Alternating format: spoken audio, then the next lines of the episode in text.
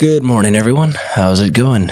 It is Friday morning, and I'm trying this hotel Wi-Fi out again. I'm not sure if we're going to have a great connection, but uh, we'll, we're going to go ahead and see uh, uh, see if we can stream for as long as we can. So we're going to pick up where we left off. I'm not sure how much uh, you heard yesterday, but we were just getting to the end of this discussion that Pilgrim was having with the men of the fair, Pilgrim and Faithful. They were asking him, they were asking the men, like, why, why aren't you buying, and, and what are you here to do?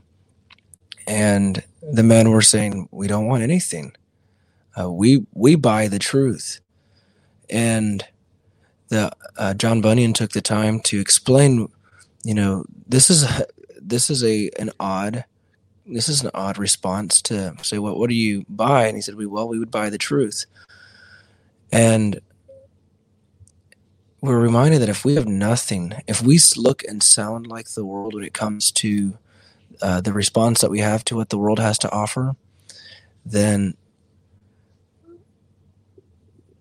there is there is a great danger that we must consider that we uh, as First John reminds us, if we love this world at all, that the love of the Father is not in us. And if we don't love the world, then the world will hate us for that.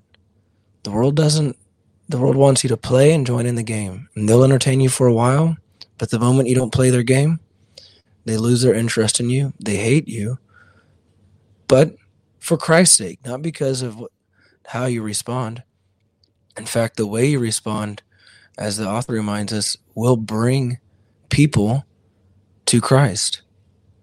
So we're going to pick up from that point where they've been brought before, a, uh, I think, a jury, and they're bringing up witnesses, and uh, they're being they're being asked, what what what was said against them, and and and the accusation was, well, they just say they're going to buy the truth, and that's it. And so, so we're going to pick up from that point. It says, therefore they took them and beat them and besmeared them with dirt and then put them into the cage that they might be made a spectacle to all men at the fair. There, therefore they lay for some time and were made the object of any man's sport or malice or revenge, the great one of the fair laughing still at all that befell them.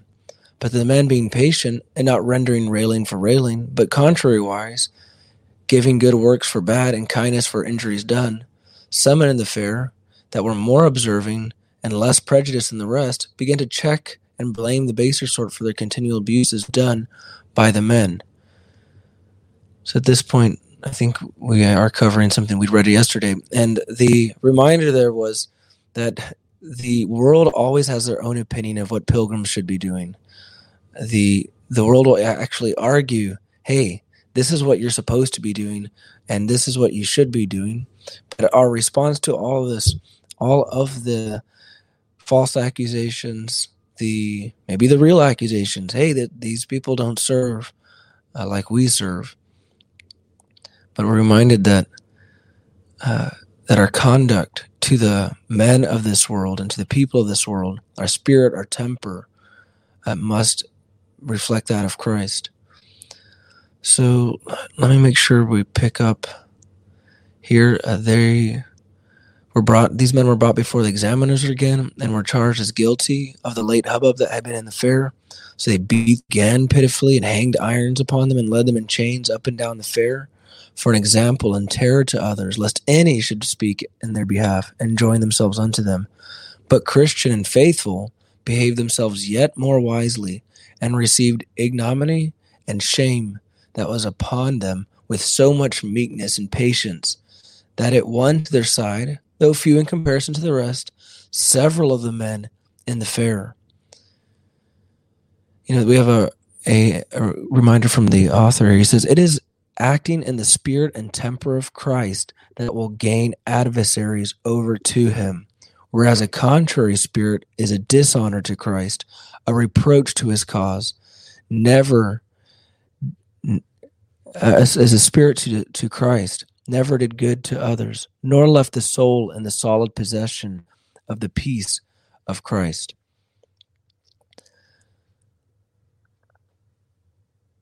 it's so easy to want to get caught up in what the world wants. The world, you know, this, this is the leading question. You know, you can bait someone into a fight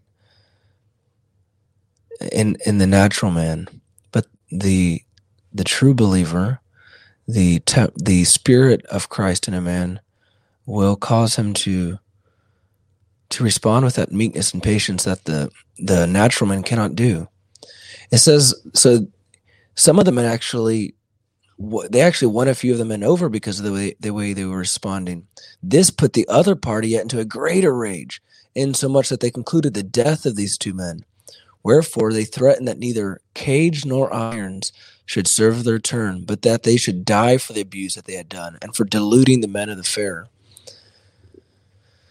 Then were they re- rema- Then were they remanded to the cage again until further order should be taken with them. So they put them in and made their feet fast in the stocks. Here, therefore, they called again to mind what they had heard from their faithful friend Evangelist, and were the more confirmed in their way and sufferings by what he told them would happen to them. They also now, therefore, comforted each other, that whose lot it was to suffer, even he should have the best of it. Therefore, each man secretly wished that he might have that preferment, but committing themselves to the all-wise disposal of him that ruleth all things, with much content they abode in the condition which they were, and so they should be otherwise disposed of. Then a convenient time bef- being appointed, they brought them forth to their tri- trial, and in order to their, to their condemnation. When the time was come, they were brought before their enemies and arraigned. Don't know. I think arraigned is a, is a judgment, an arraignment. The judge's name was Lord Hategood. Their indictment was one and the same in substance, though somewhat varying in form. The contents whereof were these, that these were enemies to and disturbers of the trade, that they had made commotions and divisions in the town and, and, and had won a party to their own most dangerous opinions, in contempt of the law of our prince. We have a note here from the author. He says, "You see your calling, brethren, has no more, has no such indictment ever been brought against you, then it is to be feared what Pharaoh said to the Israelites may then it is to be feared what Pharaoh said to the Israelites may be said to you. Ye are idle, ye are idle in the ways of the Lord. You want to love his name, fervency for his truth." I'm sorry, I have a, I'm having a hard time reading these notes. Give me one moment. I took pictures of these pages so I didn't have to take this book with me. There we go. Ye want love to his name, fervency for his truth, and zeal for his glory and the goodness of precious souls. The, the indictment that's given here, that's a good question that the author brings to us. Are, would you be guilty of what these men were guilty of? Are, are you a uh, are you a problem to Satan? Do you win people over to Christ's cause because of your proper response to anger and to this world's uh, false accusing?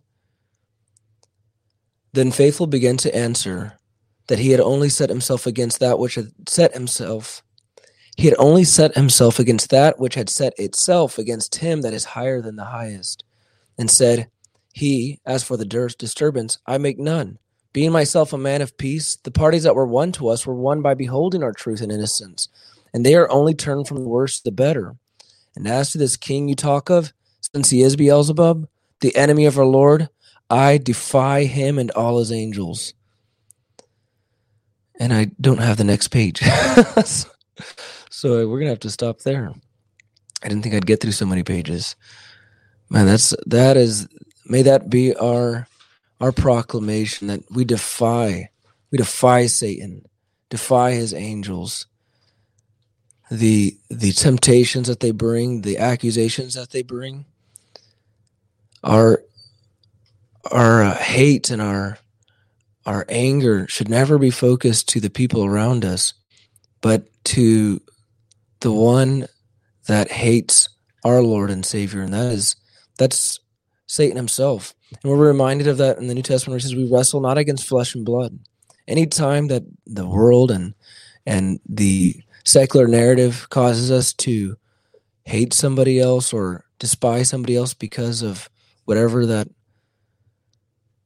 opinion of that person is, or whatever it is, we must be careful, because that is that is the goal of this uh, of Satan and and and the I guess in the in light of what we're reading here. Um, while you're at Vanity Fair, while, you have to go through you have to go through this world, and you have to converse with the people of this world. But may you win people over. And and today, as you go out, uh, this past, this last day of the week, or one of the la- the last day of the work week. Oh my!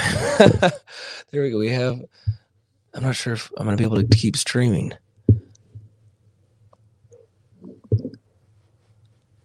Yeah, yeah. So I'm not going to be able to keep streaming if I don't.